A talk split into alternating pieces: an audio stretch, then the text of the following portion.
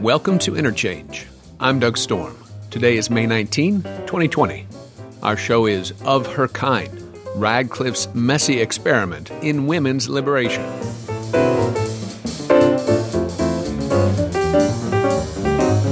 All of our music for the show comes from jazz pianist Jutta Hipp. This is Ladybird.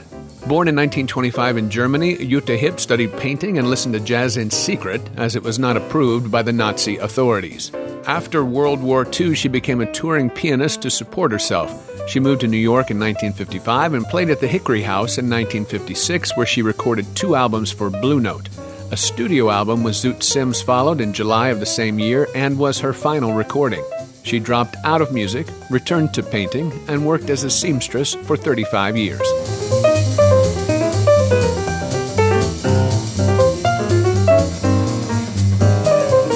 In the United States of the 1950s, there was a struggle over the very idea of what it would mean to be an American. After World War II, an American could ride high on military power and new technologies. But the Cold War and nuclear anxiety undermined the very real economic prosperity being experienced by the growing numbers of the so called middle class. Anxiety and supremacy yielded a national double consciousness. While the clarion called for progress, the bell tolled against difference. And along with fear of homosexuality and communism, those so called lavender and red menaces, there was a fear that an educated woman might destroy the great American family. One such dangerous experiment in women's liberation was the Radcliffe Institute for Independent Study, a program that offered paid fellowships to women with a PhD or the equivalent in artistic achievement. In her new book, The Equivalents A Story of Art, Female Friendship, and Liberation in the 1960s, published by Knopf, Maggie Doherty tells the story of how five women who received fellowships poets Anne Sexton and Maxine Kumin, painter Barbara Swan, sculptor Marianna Pineda, and writer Tillie Olsen formed deep bonds with one another that would inspire and sustain their most ambitious work. They called themselves the Equivalents. The fulcrum of the book is Anne Sexton, who shot to literary fame during her time at the Institute. Sexton believed she should be committed to home and hearth, husband and children, and yet everything about domesticity frustrated her ambitions. In her poem, Housewife, she writes Some women marry houses. It's another kind of skin. It has a heart, a mouth, a liver, and bowel movements. The walls are permanent and pink. See how she sits on her knees all day, faithfully washing herself down. Men enter by force, drawn back like Jonah into their fleshy mothers. A woman is her mother. That's the main thing. Sexton wanted to achieve a literary greatness in what was demonstrably a man's world. The Institute would give her what she needed to be a great poet time and friendship, a room and community of her own. We'll start with the founder of the Radcliffe Institute for Independent Study, Mary Ingraham Bunting, a scientist, wife, and mother of four who perhaps assumed that her life was a useful model for women to replicate. But the equivalents, especially Sexton and Tillie Olsen, radicalized the notion of what all kinds of women might want for a fulfilling life beyond the idealized family. And now, Of Her Kind, with Maggie Doherty, on Interchange on WFHB.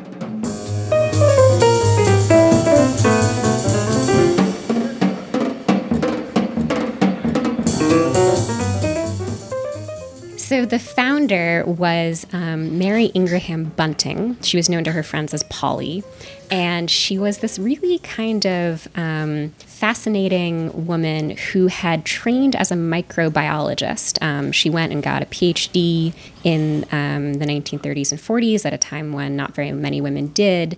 And she'd ended up having this kind of wonderfully balanced life as a scientist. Her husband was um, a doctor and was in residency at Yale, and she was allowed to access the Yale labs a couple times a week.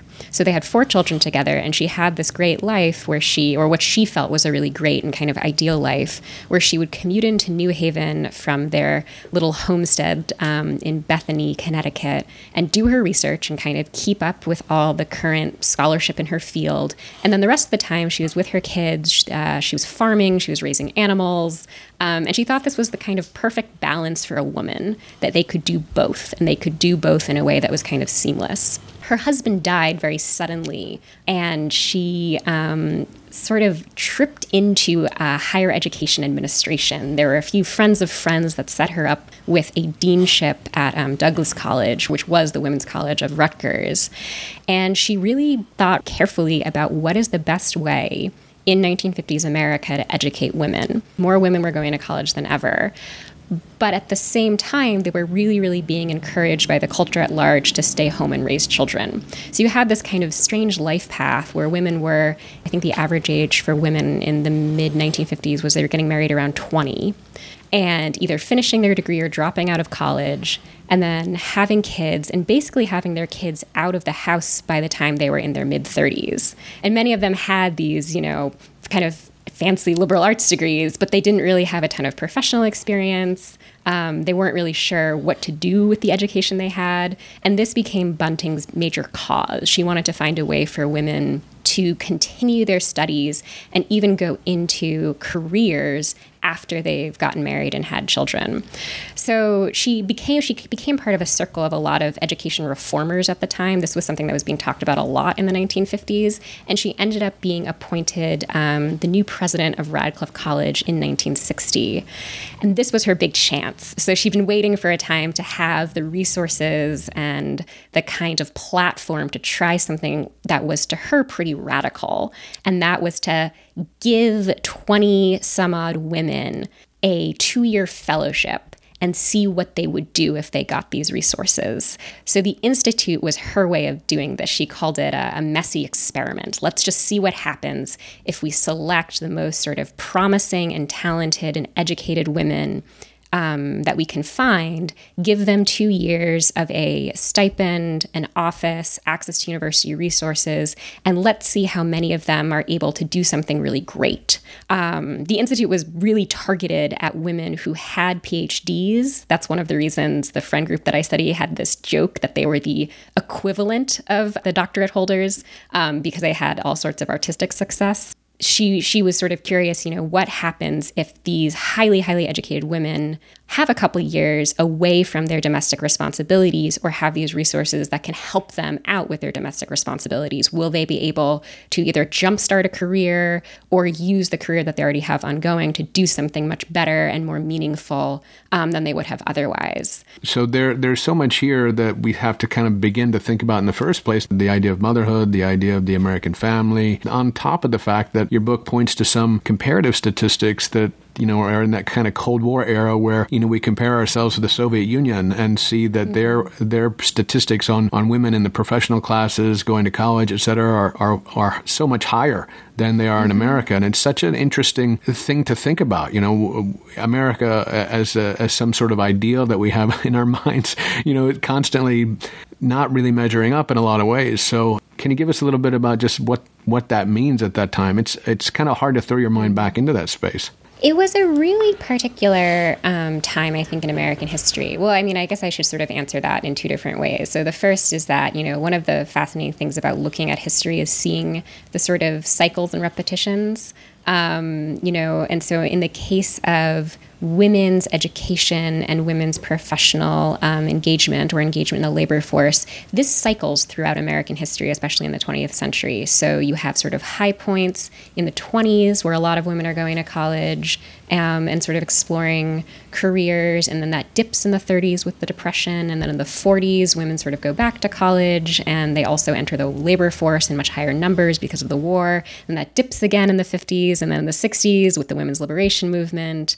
Um, um, and other, and also the sort of reinvestment in higher education under the Johnson administration. Women go back to college, they go back to labor force. So there is this kind of up and down that you see um, looking at at sort of gender roles and labor in the in the 20th century.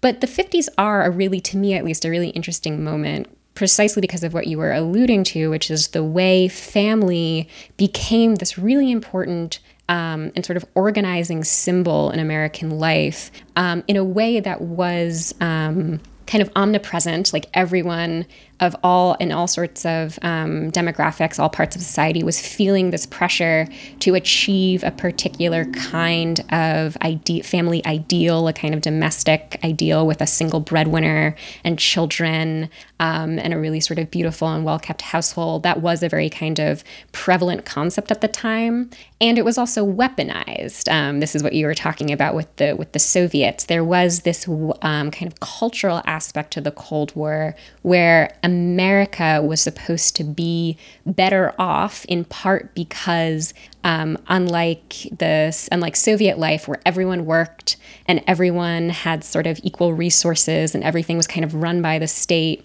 the American sort of self-styled vision was actually we're such a, a wealthy society, things are so good that not everyone needs to work, and also women are allowed to be feminine and kind of fulfill their feminine, um, you know, roles in our society. There's that famous debate between um, the, the kitchen debate in 1959 where the question is you know, which societies women have it better, American women or Soviet women? American women don't have to do anything. They're they're so lucky, you know, that there's there is this the the way that the family and especially women's roles in the family were kind of being used in service of this foreign policy. I think is I think is really fascinating, and uh, lots of you know brilliant scholars have written about this. Um, so that that moment, I think, does hold. If you're if you're interested in questions about sort of ideals or uh, the idealization of certain gender roles or of motherhood or of certain conceptions of the family, I think 1950s America is a really interesting site to look at those things. Um, just because it was such a, a, sort of shared concern in this particular um, Cold War context. You're listening to Interchange on WFHB. We're discussing art, female friendship, and liberation in the 1960s with author Maggie Doherty, whose new book, published by Knopf, is The Equivalents. It centers on friendships and creative collaborations that took place at the reform oriented Radcliffe Institute for Independent Study, with a special focus on Anne Sexton, Maxine Kumin, and Tillie Olsen.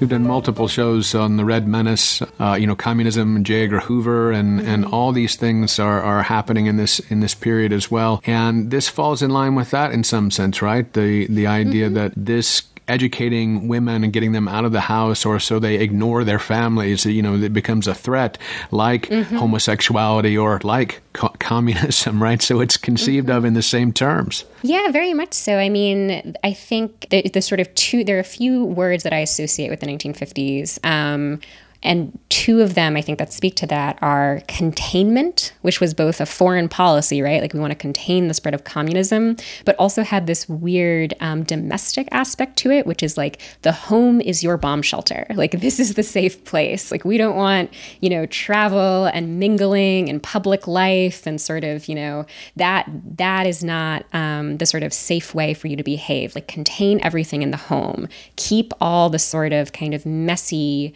Um, less than admirable aspects of your life sort of private.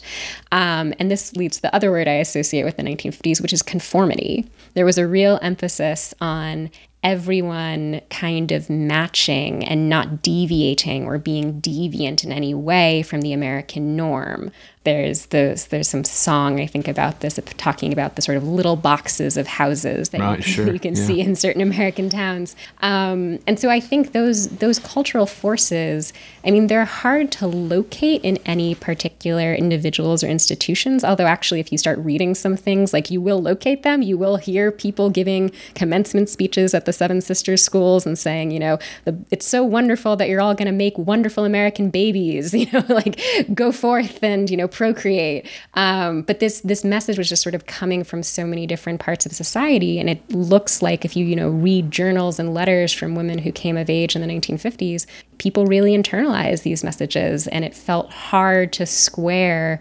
personal dissatisfaction or personal misgivings with the message of the culture at large, which was you're incredibly lucky to live in the United States.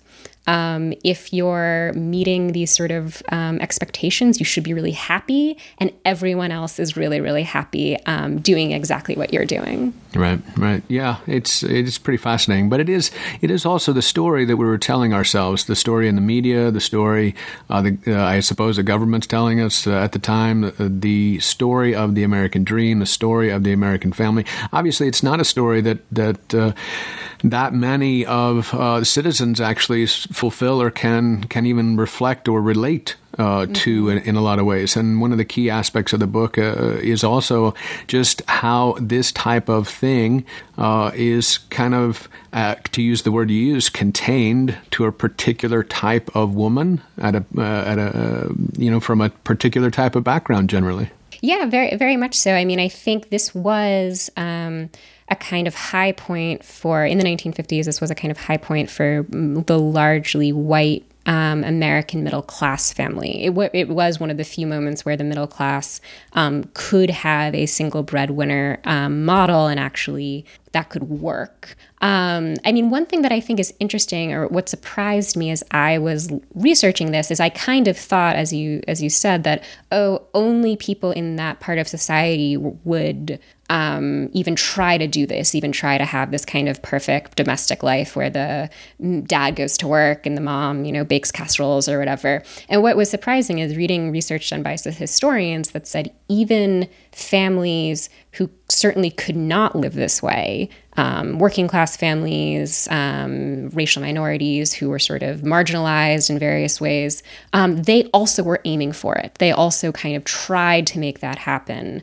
One interesting thing that happened is as the black middle class started to um, develop, black women felt that exact pressure and also felt very, very confused about how to uphold these domestic stand- standards because they were often um, upwardly mobile and were coming from families um, who were in the working class. And so they had no idea what it would mean to sort of keep a perfectly, um, you know, a, a acceptable middle class home.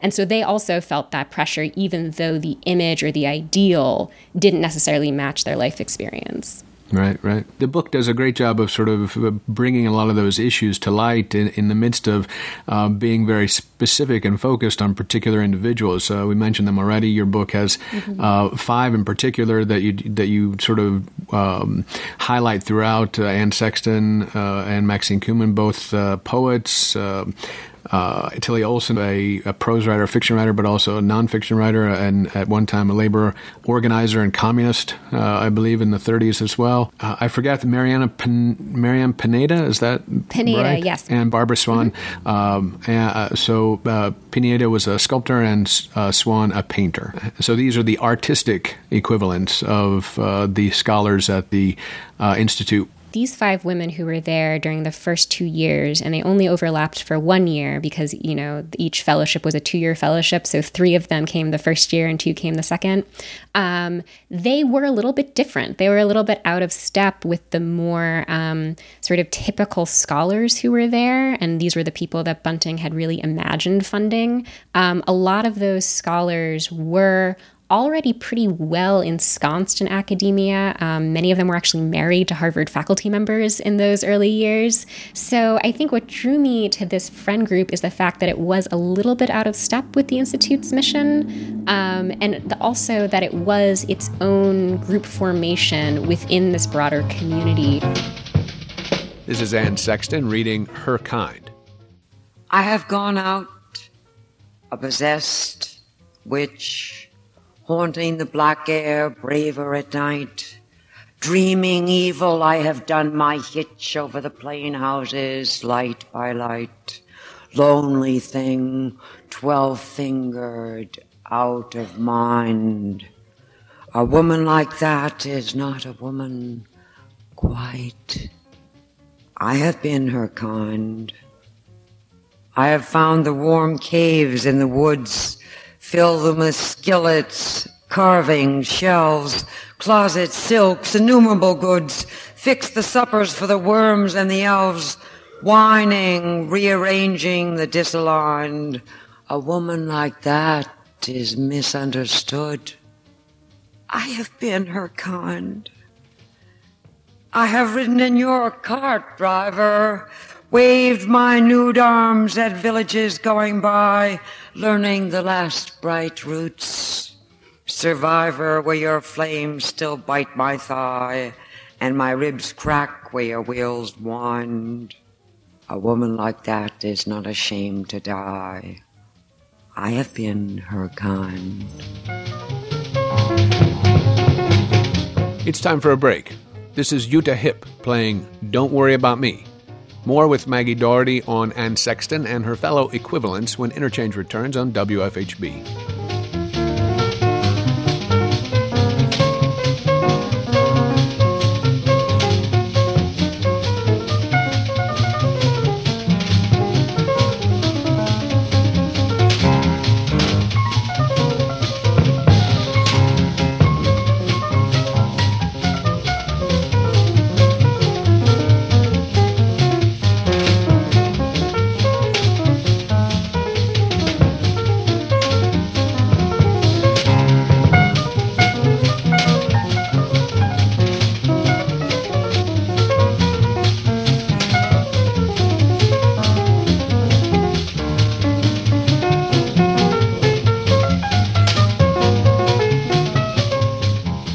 Welcome back to Interchange. Our show is Of Her Kind, about the vital and fecund artistic collaborations and friendships among women artists during the 1960s at the Radcliffe Institute for Independent Study.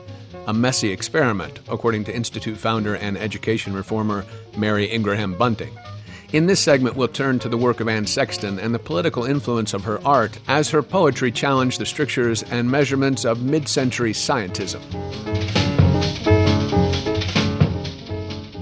And Sexton is is kind of your for like your entry into this, and her her own personality, her own issues, her problems, her her attempts to be what I guess is a standard housewife, a standard you know married woman f- fail frequently or at least mm-hmm. fail in mm-hmm. her, her in her mind and so she becomes kind of uh, the main character of the book that displays, uh, I guess, the attempt, as you say, to embody a lot of what's being asked of women in this time, or at least certain kinds of women. And you know, it reflects her her wish to do those things. At the same time, her strong desire to be so much so much more or something else or something different than that as well to achieve also yeah yeah no i think i think that's really that's really well put i i, I do think in a way she's the more um, typical story, right? That she is, as you say, actually really wrapped up or intrigued or drawn into this kind of 1950s myth or model for how women should be. Um, but as you say, like also really resistant to it. Um, and she does kind of embody exactly that conflict. And she embodied the conflict in a way that was quite intense. Um, and she sort of wrote about it in her poetry. She was pretty open about her mental health struggles and the way that, um, you know, when she was uh, suffering from postpartum depression, and her husband was traveling for his job as a salesman, just how sort of difficult that was for her. Um, also had um, a kind of typical experience of that, but she managed her conflicts differently. She was a more um, private person and didn't sort of speak as publicly about the kind of um, challenges that she faced, or when she did speak about them, she, I think, had a different way of, you know, sometimes she would use humor to talk about how hard it is to find time for her to do her work or something. Whereas I think Sexton's kind of slightly more tragic air about her um, definitely kind of drew my interest and probably drew has has historically drawn other people's interest um, as as researchers, but. Um, the other sort of reason I think she kind of ends up being at the center of this story is that she was a wonderful letter writer. Um, there are some collections of her published letters, and she really, you know, thinking we were just talking about creating community, she really um, reached out to people pretty easily. Some might even have said at different moments, like too easily. you know, she didn't have very much trouble picking up the phone to call someone or writing someone a letter just because she really admired their work or because, you know, she really just wanted to be friends with them. She might read someone's poetry and think, oh my gosh, the poet sounds amazing. I, I have to know them. I have to get in touch with them. So I think she ended up drawing people into her circle, into her orbit, um, because she was so readily um, uh, I mean, extroverted isn't even quite the right word for her, but she was so ready to make a connection, I guess is the best way Right. to put it. For that reason, you know, there she does sort of feel like the person that people are sort of circling or orbiting around. And I think that is a function of her willingness to, to make friends on a very, on a very basic level. You know, she made friends with all five of these women, all four of these women kind of separately. She had a very separate and independent relationship with Tillie Olsen that started via letter writing when Tillie was still living um, Um, in San Francisco. She had a really deep collaborative relationship with Barbara Swan that was kind of very much its own thing that no one else really understood. Um, they had a really deep understanding of each other that even, you know, Kumin, her best friend, and Olsen, when asked about it, said, you know, they they just get each other in some way, and I'm, you know, I'm not part of that, but they really they really understand each other. So yeah, she she she was a I think a you know at, at times she could be hard to handle or could sort of need a lot of attention, but what was so kind of um, moving to me is how well so many of her friends spoke of her and always said, you know, she was incredibly kind and generous. I think Kumin put it once, you know, she gave as as well as she got. She everything you know I gave to her, she repaid. She gave me back in various ways, um, and I think that's part of what explains her, you know, her central role in people's lives, and, and you know, and for that reason also in in the book. Yeah, yeah, she's definitely a, a force to be reckoned with, I suppose, uh, gravitational. But she and Kumin come before the institute, right? So they're they're uh, they meet and know each other before the institute itself, and that's that's essential to this group as well, or how this group makes use of their institute's space. Is that there already is a kind of uh, strong bond happening prior to their their their time in the institute. Yes, so they they met in um, 1957 um, at a at, a at an adult education class in Boston. Kumin had already begun writing poetry um, a few years prior, and she had also, um, when she was a college undergraduate, she'd written a little bit of poetry, she'd written a little bit of fiction. She ended up not really pursuing those at the undergraduate level because she was discouraged by one of her writing instructors. Um, but you know, she had a kind of consistent relationship to that, and also had been trying to continue her education in various ways ever since she graduated Radcliffe. Sexton was pretty new to poetry when they met. She'd only started writing um, relatively recently because she watched a public television program about the sonnet and thought, "Oh, that's Man, a, I- that's an interesting thing. Maybe I'll try." I love that sonnet." story. I love that story. I got to tell you, it's one of, one of those things in, that you're just like, that's ridiculous, right? Just the idea that, and Yeah. especially I. Richards, you know, you know, obviously one of Yes. the don, the dons of uh, the new critical writing as well. Uh, the idea of uh, you know studying words uh, sort of detached from their contexts, and so all this is happening in a way that you know you're able to experience the world of like literature, but but um, and I'd say professional, but more than that, almost it's like priestly literature in a lot of ways, right? Like she she like dives into into this space um, that's that's so contained. Uh, that's so circumscribed already, right? That doesn't really admit of a particular kind of perspective or writing. Well, but I, I mean, I think what's really interesting about Richards's approach to teaching poetry and to the whole sort of school that he found, you know, the new criticism, or what sometimes when I when I teach it to undergrads, I you know I call it close reading. Um, and what's what's kind of great about it and why it's such a good teaching method is the student doesn't need to know anything other than what's right in front of them. They don't need to know anything about literary history. They don't need to know anything about the metaphysical poets. They don't need to know anything about Wordsworth. All they need to do is look at a sheet of paper. And so I think in a way that was really, really advantageous for Sexton as her first exposure to poetry, or not her first um, officially. She'd also written a little bit of poetry as a teenager, um, although much less seriously than Kumin did. But she she always found um, education a little bit intimidating. She'd had some negative experiences with schools as a child and not as an adolescent. She hadn't completed college. And so I think for her, there was always a little bit of anxiety and insecurity around um, sort of formal education and credentialing.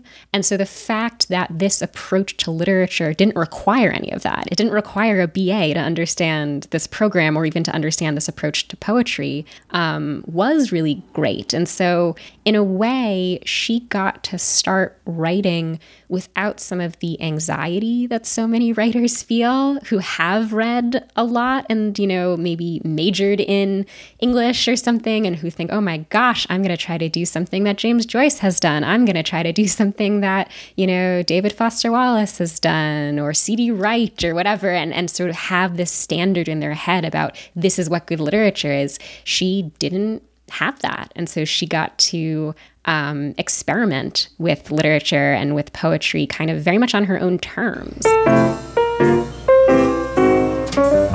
You're listening to Interchange on WFHB. We're discussing art, female friendship, and liberation in the 1960s with author Maggie Doherty, whose new book, published by Knopf, is The Equivalents. It centers on friendships and creative collaborations that took place at the reform oriented Radcliffe Institute for Independent Study, with a special focus on Anne Sexton, Maxine Kumin, and Tillie Olsen. I think one of the interesting things for me in terms of the new new criticism or that idea or the aspect that you you know you don't necessarily need to know biographical details of the poet or things of this nature. Uh, there is a way in which that particular moment I think was working hard to cut out you know a lot of lived realities uh, to cut out the the life behind poetry in a lot of ways to to create a way to look at something that is sort of anti uh, political even you know it's an act of mm. poetry on the paper it's got nothing to do with life itself in some ways or it's only personal or it's only you know it's not it's not so mm-hmm. much about the, the social world around you so it's it leaves out so much I mean, I think that was true of a lot of um, cultural and intellectual movements at the time. I mean, I think the the new for new criticism specifically, it was a way of making the study of literature seem scientific, which was very important at the moment because that would help um, your English department get funding. You would be able to get some tenure lines if you said, no, no, no, what we're doing is really rigorous. It's a science, it's rational, it's not some sort of dilettantish, you know, cocktail party, affective response. It's something that you can actually study and learn and be good at in a very kind of objective and scientific way. You know, that's important in terms of this book as well. It actually ties in really nicely to I think, uh, Polly Bunting's perspective as well. You know, what she's mm-hmm. wanting to pr- produce out of the Institute. Yeah, yeah, yeah. I mean, this this really was, you know, the time of um, I think what's it's the it's the Snow essay, the two cultures or something, the two universities, and I, I, think especially as we were talking about the Cold War a moment ago, there was this belief in scientific advancement, and you know that part of what we're trying to achieve as a liberal society, as a, as you know the United States, is um, excellence in engineering and um, scientific innovation. We're going to have the sort of best technology, everything from the best dishwashers to the best spaceships. Um, so this was, you know, science kind of really did have a heyday in the 1950s and 1960s. So to be scientific was sort of a way to be taken seriously, I think. It seems to be the, the goal of everyone in some sense. It's now data that is our science, mm-hmm. I suppose, and we're right. stuck in stuck in that particular mode now now also. So these it's refreshing to me to you know read a book about real people trying to be or being art you know being artists right. Uh, so so that's mm-hmm. a nice very nice thing right now. Um, and so uh, as you've already talked about why you chose your five, these are the equivalents. They're artists, um, and you did note that these are not necessarily reflective of the institute itself or even what Polly Bunting might have wanted to see. But the uh, the focus uh, I think throughout is also on as you say this kind of community of women who who come together and actually support each other uh, who aren't necessarily competing, though they had to compete to get in, I suppose. But the tutelary divinity of the school is uh, Virginia Woolf and her uh, A Room of One's Own, but also a community of one's own. Yeah, I think that's a really nice way to put it. I mean, I, I actually went back to that Woolf um, piece when I was writing the book and, you know, found the famous dictum about, you know, a woman must have money and a room of one's own if she is to write. But then when I kept reading the essay, I was struck by how she also is kind of longing for, in a less direct way, community. She writes about, you know, um, sitting in a room with a friend of hers at the college where she's supposed to give a lecture and wishing that she and her friend could spend a little bit more time, you know, sitting together in the room. They weren't, I think they weren't allowed to have dinner in her room or something like that. And so she thinks that's so, that's so frustrating. Like, I just want to sit in the room with my friend and eat our dinner there and be able to talk. And then she says, you know, imagine if my friend had had a mother who had, you know, been able to support her intellectual career and what if we were part of this kind of um, you know intergenerational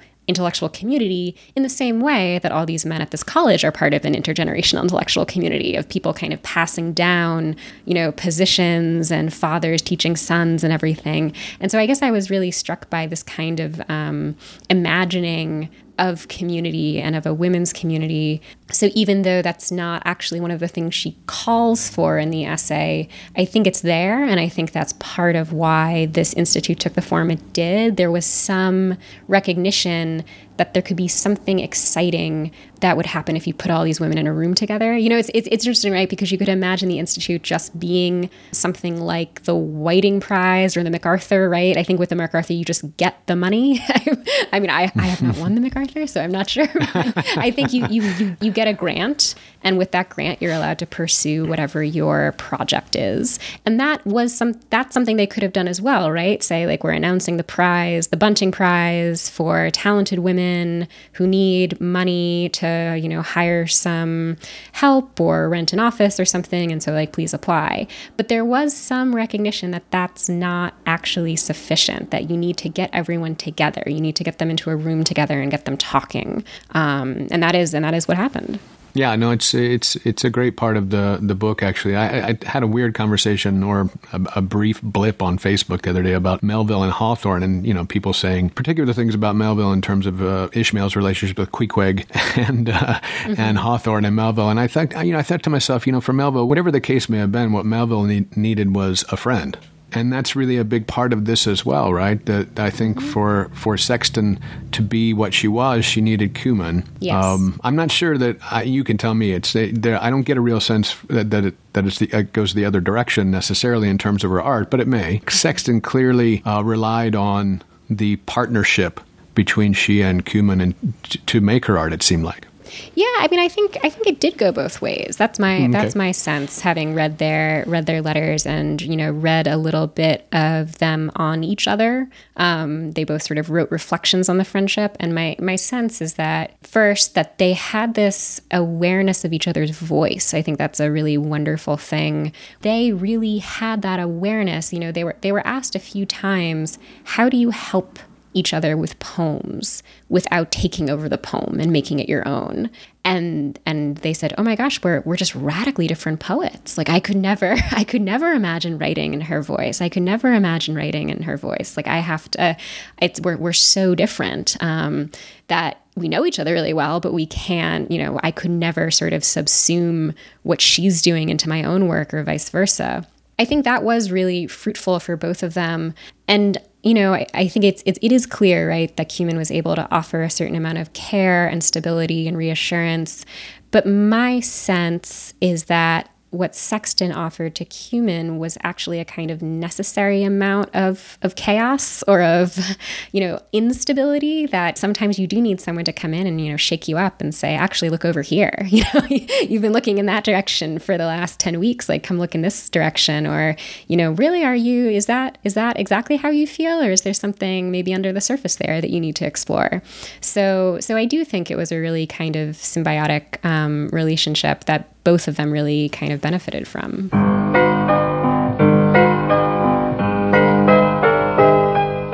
Here's Maxine Kumin reading Woodchucks from her 1972 volume, Our Ground Time Here Will Be Brief.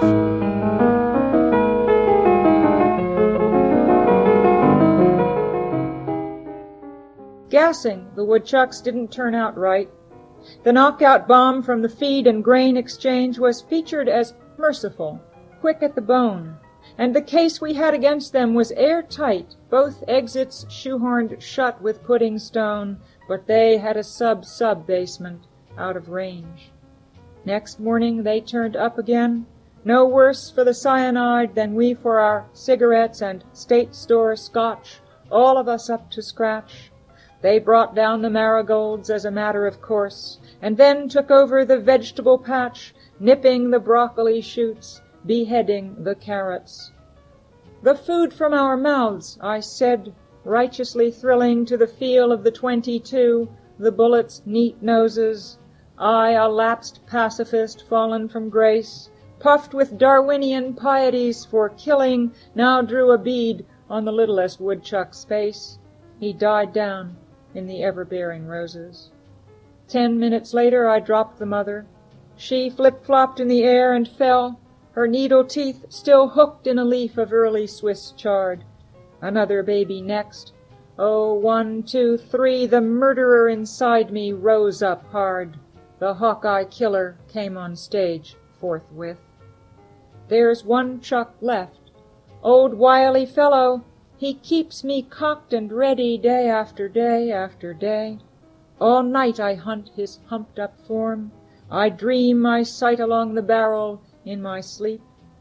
If only they'd all consented to die unseen, gassed underground, the quiet Nazi way.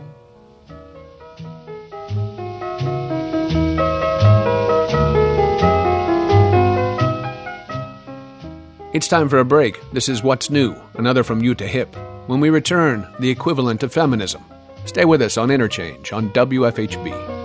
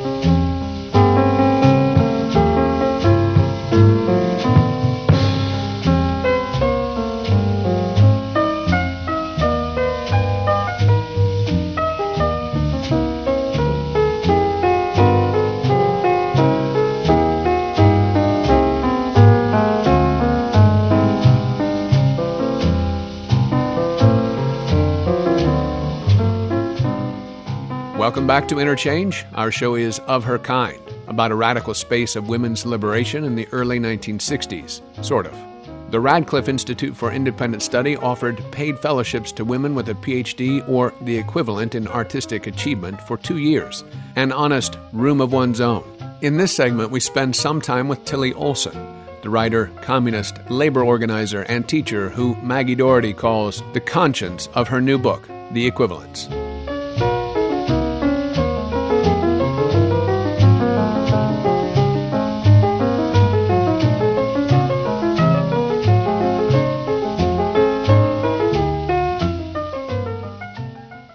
One thing I, I, do want you to draw out a little bit is the kind of uh, feminism that Sexton might have represented without having been feminist. Uh, mm-hmm. in, in, particular, how she wrote her poetry, how she exposed her particular feminism through the poetry without without it being a, a particular sort of you know flag of feminism. Mm. Yeah, I think that's one of the kind of ironies of this group, and yes, of Sexton in particular, is that they were performing or engaging with some of the ideas and principles of women's liberation, but, you know, five to 10 years earlier. So, what they, they were doing it sort of non ideologically. This was not, you know, the things they were writing or painting or sculpting were not designed to further a movement because that movement didn't exist yet. Um, so, they were not sort of doing it according to any script. They were just trying to figure out what they themselves were experiencing as women. Um, and I think they each had different relationships to um, feminism as a political idea, and especially to women's liberation when it started in the mid um, in the mid 1960s. And so, as you mentioned, Sexton was pretty resistant to some of what she understood as as feminism. She she said, you know, I hate being anthologized with all of these um, I hate men poets. Like I love men. Men are great. You know, men are men are wonderful. Um, but you know, one of the the sort of tricky things about making art, and I'm definitely even feeling this as someone who's putting writing into the world right now, is that when you put it into the world, people are able to take from it what they want and see in it things that you don't see. You're not entirely in control of what you make once it's out there. And I think that was especially true for Sexton, whose poetry, because of the way it articulated certain anxieties or kind of less um, oppressive, you know, conceptions of, of womanhood and motherhood meant a lot to a younger generation of writers and poets. You know, I, I had the, you know, exciting experience of reading some letters that younger poets wrote to her um, during my research, and she meant so much to them. She was also wonderfully generous in responding to a lot of these younger writers. You know, um, not something that every every established writer does, and so I think especially for younger women poets who are starting to um, you know, engage with some of these ideas um, in the 1960s, her poetry did feel like part of what feminism was trying to do. It was supposed to be um, breaking certain taboos around what you're allowed to express or say, um, not just in poetry, but just sort of generally in in you know in public or something. So it is it's an interesting tension in that in that respect. Like, what do you as the author or artist get to say about your work, and what can you kind of control about its reception and the way it kind of moves through the world?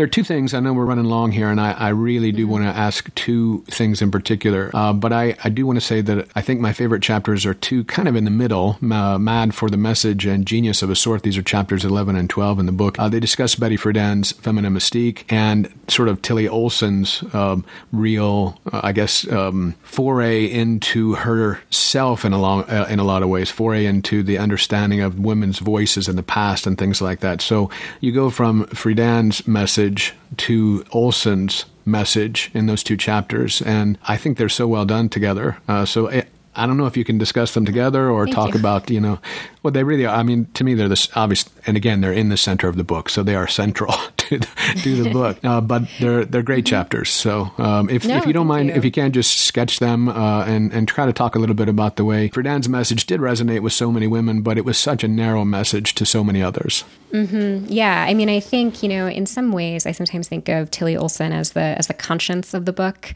Um, like she she's the one that I think if I you know, it, there's a kind, she has a kind of moral um, imperative to a lot of what she's doing. I mean, you were just saying, you know, so many of us write, and this is, and this was true for her, for, for Olsen as well, write to figure out ourselves, to figure out how we feel about something. But she, she was just so passionate about injustice that was kind of the defining feature of her since she was a teenager in Nebraska. And she spent all of her life working to combat it in various ways, whether it was as an organizer, whether it was on the PTA, you know, and when her children were in school, as a writer, as a, as a critic and a teacher. I mean, I, I she, she, I can, I can still barely imagine someone teaching. She taught a course on the literature of poverty when she was at Amherst, and you know how many how many courses like that exist now? I don't think that many. Um, so she just had this this idea that a just world would allow everyone to express the kind of essential creativity that she believed each person possessed. Like she really believed that everyone. I mean, there was a little there was some internal tension to her to her thinking in this way because she also believed that she was you know very good as, as a writer. And so she didn't you know I, I think on the one hand she sort of thought everyone was a potential artist. On the other hand she thought that she, you know she was a kind of um, very you know good writer who deserved you know prizes and grants and things like that. Um, but she really saw success, artistic success, literary success, as so often a product of resources. That it's just, you know, how much wealth do you have? How much access does that give you to institutions and resources? She also saw this in a gendered way, you know, how so many um, successful writers had wives to do all the kind of boring parts of daily life that do need to get done, whether that's caring for children or cooking a meal or whatever. Um, so she so she always was sort of thinking about these things and when Friedan's book came out which was basically an argument against the American home and against what we were talking about before the kind of mythology of the American home as incredibly sort of happy and desirable for all parties. Um, Friedan was a pretty polemical writer, and she called it a comfortable concentration camp. Um, she she was sort of her her book ends by saying, you know, the most important thing is for women to work, to work outside the home, and to do so in a kind of serious way. And this very much did, as you said, like resonate with um, certain members of the Institute. It also kind of paralleled what the Institute was trying to do in some ways. But for Olsen, who had been working since she was 18, this was a really kind of puzzling message because, you know, she had been working outside the home. That wasn't, you know, that wasn't a problem for her and for, of course, millions of Americans who didn't really have a choice about working because they needed to, they needed to make money. They needed to, you know, support their families. So what she sort of thought about instead is, you know, not just saying, "Oh my gosh, work is work is great and women should do it and they need to stop sort of, you know, cleaning the kitchen floor and go go get a job," but thinking about sort of personal fulfillment and spiritual fulfillment and what kind of society would we need for people to have those things and you know as a as a leftist you know for her personal fulfillment should not be contingent on your labor value. It shouldn't be that you only get to have a nice life or feel good about yourself or express yourself if you've worked, you know, a certain kind of job that gave you a certain amount of money. That a that a just world would give everyone the chance to do those things. Um, so that was part of her critique of Friedan that she started exploring when she was at the institute. And the main way she did this was really by looking back into literary history, seeing who got to write, what kinds of things they got to write, what was required for them to write, and kind of asking what it would mean um, to create a more equal literary world where more people had the opportunity to do what some of these kind of greats like Balzac have had the chance to do. You're listening to Interchange on WFHB. We're discussing art, female friendship, and liberation in the 1960s with author Maggie Doherty, whose new book, published by Knopf, is The Equivalents. It centers on friendships and creative collaborations that took place at the reform oriented Radcliffe Institute for Independent Study, with a special focus on Anne Sexton, Maxine Kumin, and Tillie Olsen. This is a past that sadly has been lost, even though it's so essential and necessary to us as well. The idea of teaching the literature of poverty, which there's plenty of. And then as you go forward in the book, you, you bring Alice Walker in, and, and there's a seminar on, on the black woman and the lost literature of black women or black people in general as well. These are the central issues in a lot of ways. Uh, I think it was to Olsen who said, There's nothing wrong with privilege, or the only thing wrong with privilege is that not everybody has it. Yes, yes, yeah, she, right. she was teaching at Amherst. Um, which at the time was a very, I mean, and, and in some ways remains like a, an institution for um, students with a lot of privilege. And so there was something really interesting about putting her in that environment. And I think Leo Marx, who hired her, was kind of curious, you know, how, how is this institution going to respond to this firebrand? What's going to happen? And by all accounts, she was a wonderful teacher. Students really, really loved her. And in part because she, she had a structural analysis. She didn't blame any, any Amherst student for coming from money. That wasn't the point. The point was not to get them. And I think in a way, this is where maybe she differs from some of the current um, conversation around stuff like this. She wasn't asking any individual to, you know, feel a certain way about their privilege or sort of, you know, divest themselves of it. She wanted to work toward a world where systematically more people had those same advantages. That was kind of her vision. And if you don't mind, really quickly, uh, it, it is a parallel between she and Alice Walker in terms of uh, uh, rescuing the past in some sense. Olsen mm. brings forward brings forward the work of Rebecca Harding Harding Davis. I think it's the, a woman that she mm-hmm. unearths and begins her own uh, researches into the past. How how is it that some some women or some people continue to be read, or and some are lost, even if their value is great? You know, even if these works are great, they're lost.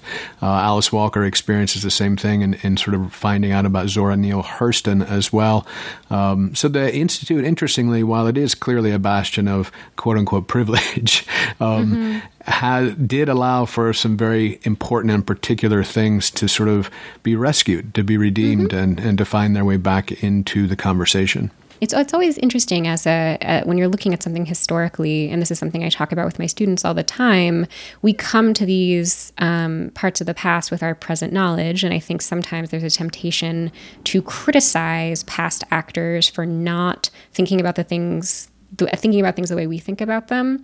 Um, and so, in looking at those early years of the Institute, where there was a kind of narrowness to who they were serving, my aim is not to sort of scold them and say, "Oh my goodness, how could they not understand that you know working class women?" or "How could the how is it possible that the first class could be all white?" I mean, this was this, and I and I, and I think part of my my lack of interest in doing that is because the Institute did change with the times. It really was open to becoming something different, um, such that by the 1970s, it was a more racially diverse community. Um, and this continued, you know, through the 70s and 80s. It was, it, it did try to sort of reflect and be open to the suggestions of its alums, of Radcliffe students. I do want to sort of give credit there to, to Bunting, uh, you know, founding vision, but also to the women who ran the Institute. Constance Smith was the first director. Um, I've heard how, wonderful she she was as a director, and the women who um, took over from her, who did make this into something that could kind of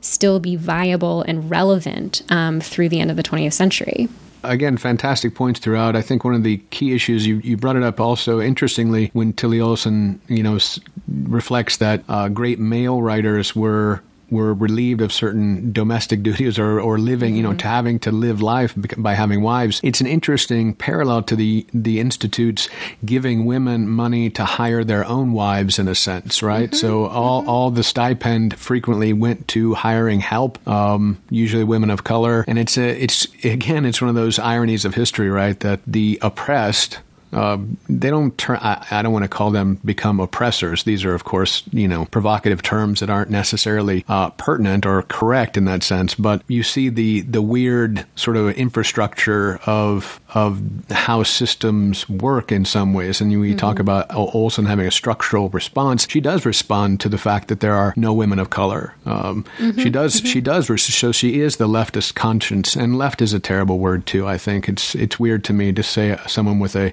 a particular moral vision or a conscience is leftist, right? So I mean, I think I that mean, is how she would have identified herself. Sure, of course, right? of course. So. I, but it, yeah, no, no, of course, I know, I know. And so it's it's my own sort of blindness to the fact that how does something so commonsensical to me mm. um, isn't commonsensical to other people, right?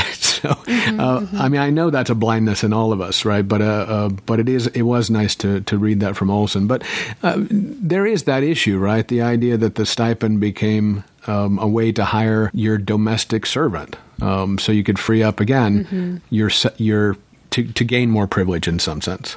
I mean, I think it's really tricky, you know. Um, I it, I think one thing that was so interesting and also in various moments dispiriting about the 2020 um, Democratic primary was the idea of how how can we deal with what you know. I think even I don't think it's too, too provocative to call you know, we have a kind of childcare almost crisis right now. like it is really, really expensive to get childcare.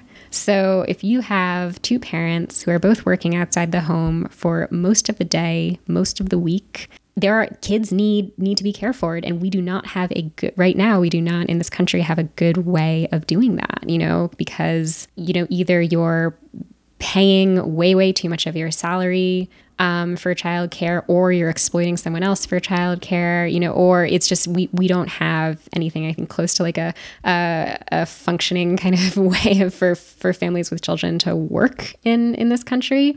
So I don't think it's easy, you know. I think it, I think in a way, what's striking about the challenges that the women in this book faced is that they're not so dissimilar for women today or for families today. How do you have a career, um, have a career that you find compelling and invest yourself in it, and also have a family and have children in that family feel cared for and attended to. And how do you do this without, you know, either A, going broke or B, contributing to kind of ongoing structures and systems of injustice? You know, I don't like, yeah. we don't, we don't yeah. have an answer to that right now. So right, I right. think, you know, these are things that we're, we still need to think about.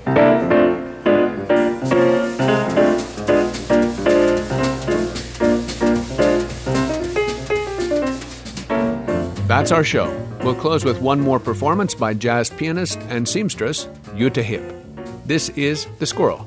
Thanks to Maggie Doherty for joining us to discuss her wonderful new book, The Equivalents A Story of Art, Female Friendship, and Liberation in the 1960s, published by Knopf. I'm Doug Storm. I produce Interchange. Cade Young is executive producer. This is Bloomington, Indiana's community radio station, WFHB. Thanks for listening.